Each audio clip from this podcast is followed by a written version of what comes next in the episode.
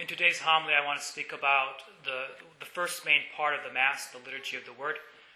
As we know, the second main part of the Mass is the liturgy of the Eucharist. The liturgy of the Word concludes with the petitions, and then the liturgy of the Eucharist begins with, with the altar being set up for, um, for Mass. The liturgy of the Word, of course, immediately follows the, the beginning rites, the penitential rite, the Gloria, the Collect. And then we all sit down and we listen to the words from sacred scripture. We hear the words directly from the Bible. There are four readings that we hear. The first one is almost always from the Old Testament, with the exception of the Easter season when it's from Acts of the Apostles. The second reading is a psalm or a song 2,500 years old is the, the most recent of them. Some are even 3,000 years old. Beautiful, beautiful um, songs that we've sung for ages, prayers that people have prayed, prayers that Jesus grew up praying. So we, we say that prayer, the psalm. Then it's followed by a second reading. The second reading is from the New Testament, from one of the letters of Paul or from one of the letters of, of other of the apostles or disciples. Also, there's, it could be from the book of Revelation. Then we sing Alleluia. It's a Hebrew word. It means praise the Lord. Praise the Lord. We all stand up because the gospel is going to be read. The good news, the, the very life of Christ is going to be read. Someone important, it's like somebody important has come into the room and we all stand for him. When I was when I was down in St. Louis back in the year 2000, we had just brought my oldest sister, Michelle, there to the first convent that she was at, the Carmelite convent. We came as a family to drop her off, and we were there in the guest section of the convent. We were all there in the in the room, and at some point, the Mother Superior came on in. Dad stood up, Mom stood up, you know, a number of the other siblings stood up, and I, I just stayed sitting there on the couch. And at some point, Dad turned over to me and said, "Stand up, the Mother Superior is here." From that moment on, I realized that that when somebody important comes into the room, you just stand up. We kind of naturally do this. Dad and mom have been gone for a long time, or you know, some person that we know have been gone. They come knocking on the door. What do we do? We stand up. Or if we're even someone else brings them on in, you know, and what do we do? We stand up and we give them a hug, or we shake their hand, or we say hello in some sense. We, we naturally do that out of respect, out of honor. During the Mass, when the Gospel's read, we stand up. We stand up for Christ because we're going to hear his very words very soon. This morning we heard the story, you know, of the two, two people coming, as I mentioned at the beginning of Mass. You know, this guy who thinks he's going to, he comes before God. I don't need God's help. I'm like just amazing. I'm not like all those other bad people out there. Not even like this tax collector. And of course, he doesn't receive any grace because he's not open to God's grace. He goes away really in a worse shape than when he arrived. And then there's the tax collector who comes humbly before God, recognizing his need for help, recognizing that he's a sinner, that he's messed up, and that it's only through God's grace that he can do better. The very words of Jesus, we hear them, we stand up for them. When I was in Williston, uh, every Tuesday morning, I was involved in an ecumenical prayer group. There were it was just pastors, so there were a number of pastors who would come. We had at most twelve. The minimum usually was about four.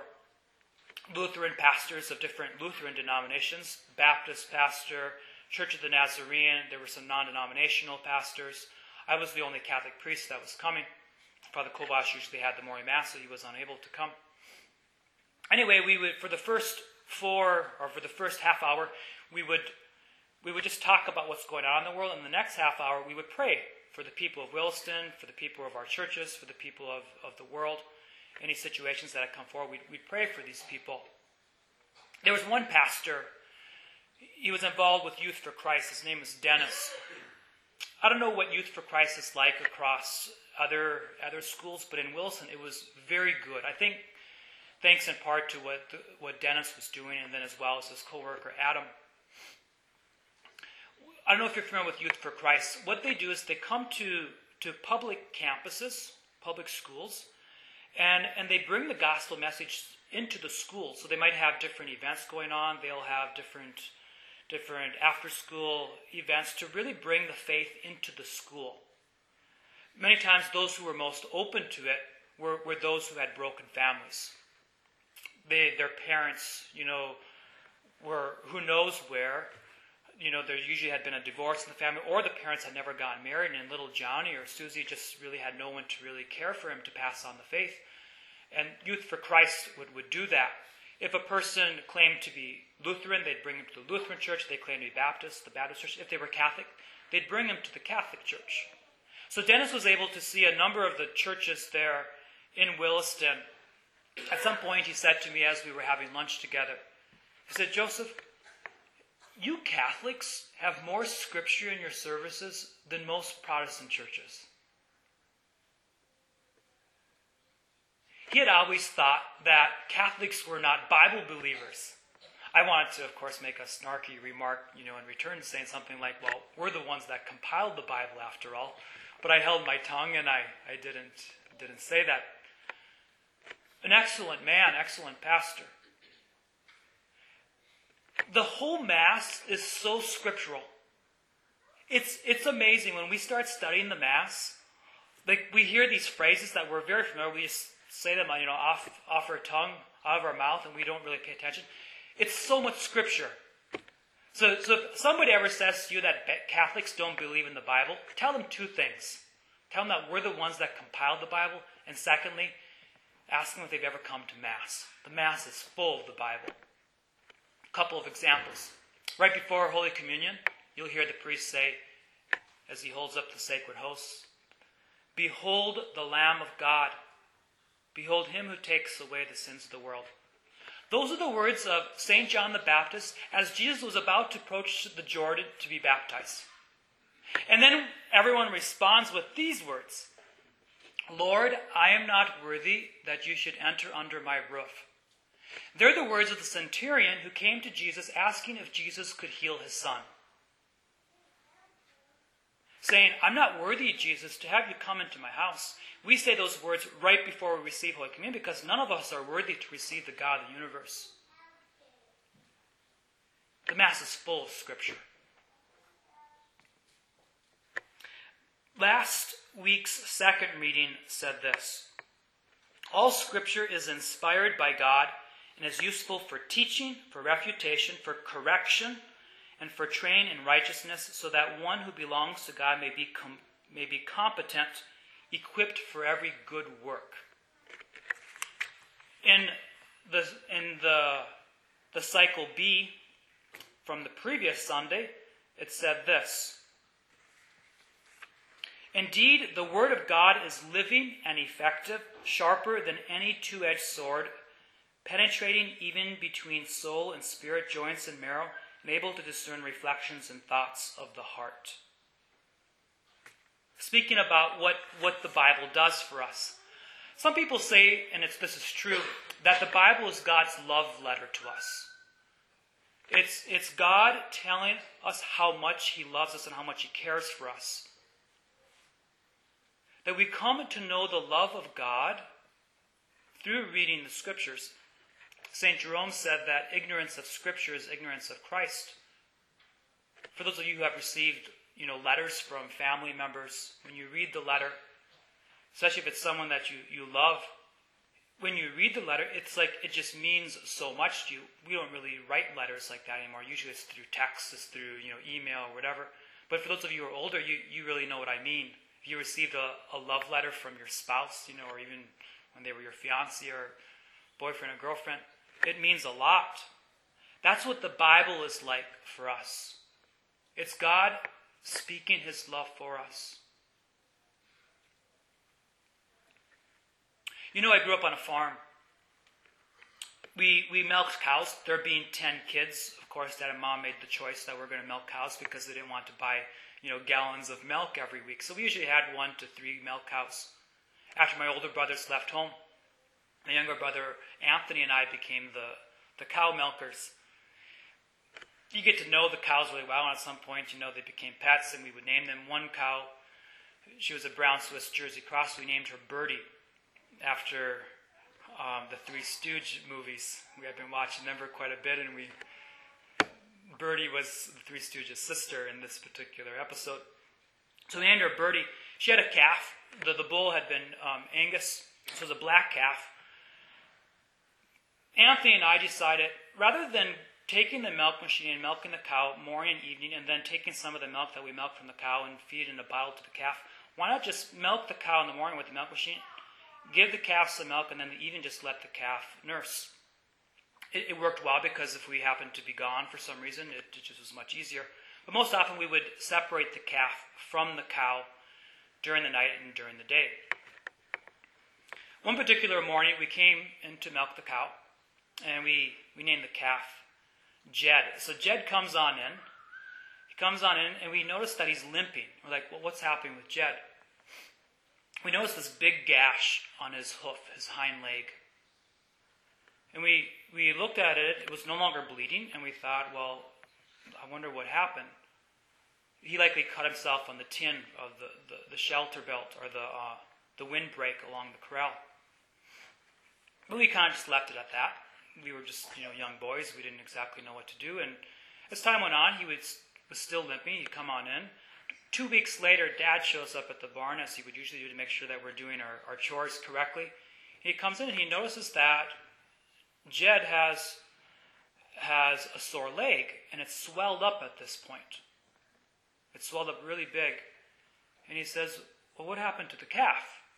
And we said, Well, a couple of weeks ago he, he had a, an owie there. He must have cut himself on the tin outside. And, and Dad said, Well, we better do something about that. So he went, he gave him a shot of something, some sort or another. And then he took a knife as, as Jed was nursing, and he, he cut the hoof open.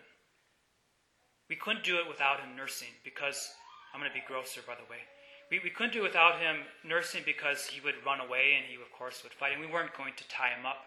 It was just easy to have him nurse, and then we dad could cut the leg open. So he cut it open, and all this just ooey, like the grossest pus that you can imagine came out. Super, super gross. A lot of it, and then he put ointment in there of, of different sorts. And then he showed us how to do it, that in the coming, in the following days, we would do the same to keep it bandaged up and to keep it clean. There were a couple other times I had to cut it open again. And we could only do it while he was nursing. After about six months, his leg was healed and he was back to normal. He hardly had a limp to him anymore. I tell this story because it's a glimpse of the Bible. This, this verse that I just read a moment ago, it says, The Word of God is living and effective, sharper than any two edged sword, penetrating between soul and spirit, joints and marrow and able to discern reflections and thoughts of the heart.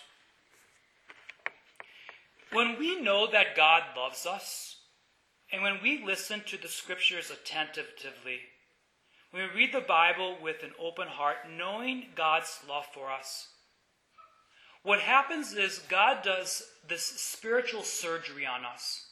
He cleans out the, the pus, the junk, the, the sin in our lives, which is going to kill us if we don't, if it's not treated. And he takes it out. He heals us.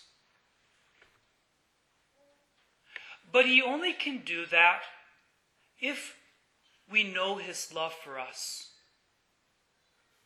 When we're focused on something greater, the pain isn't as bad.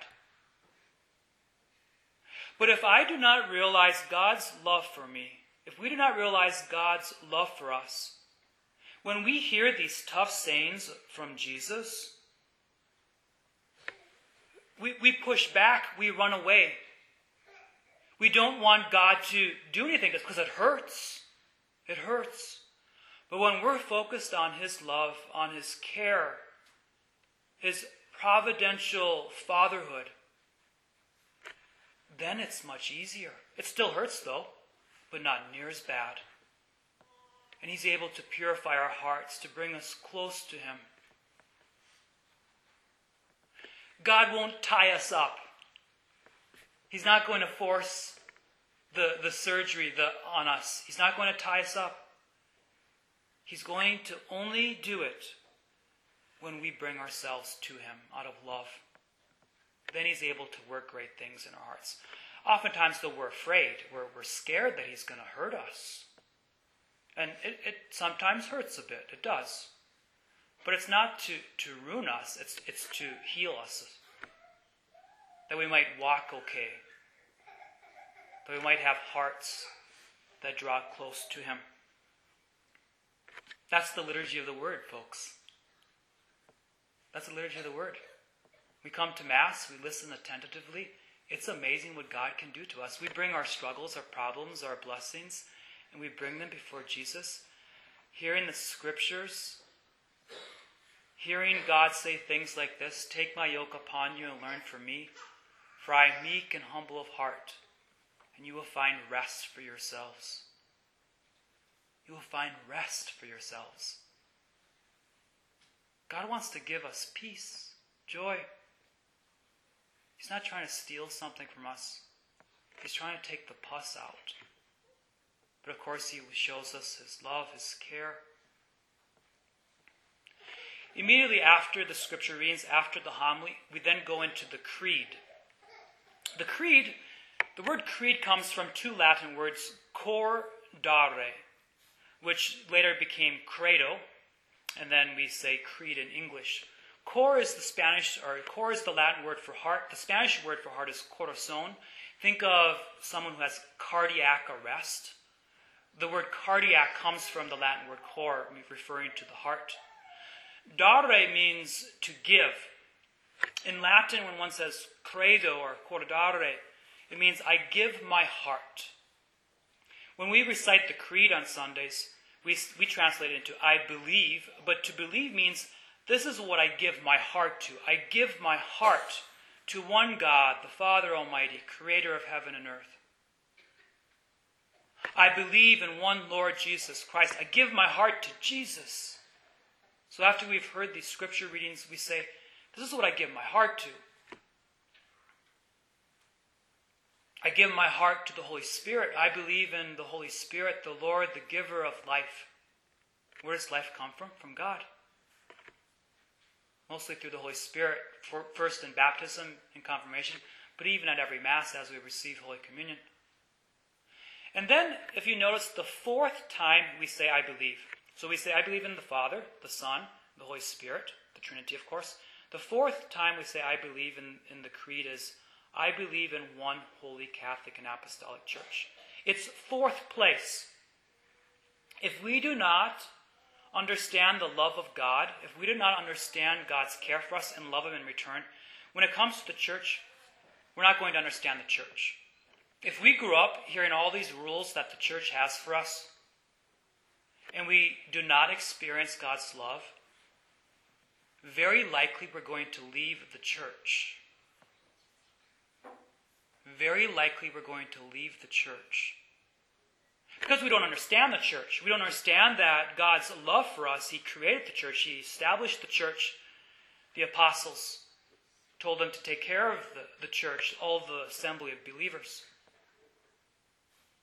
It's kind of like sports.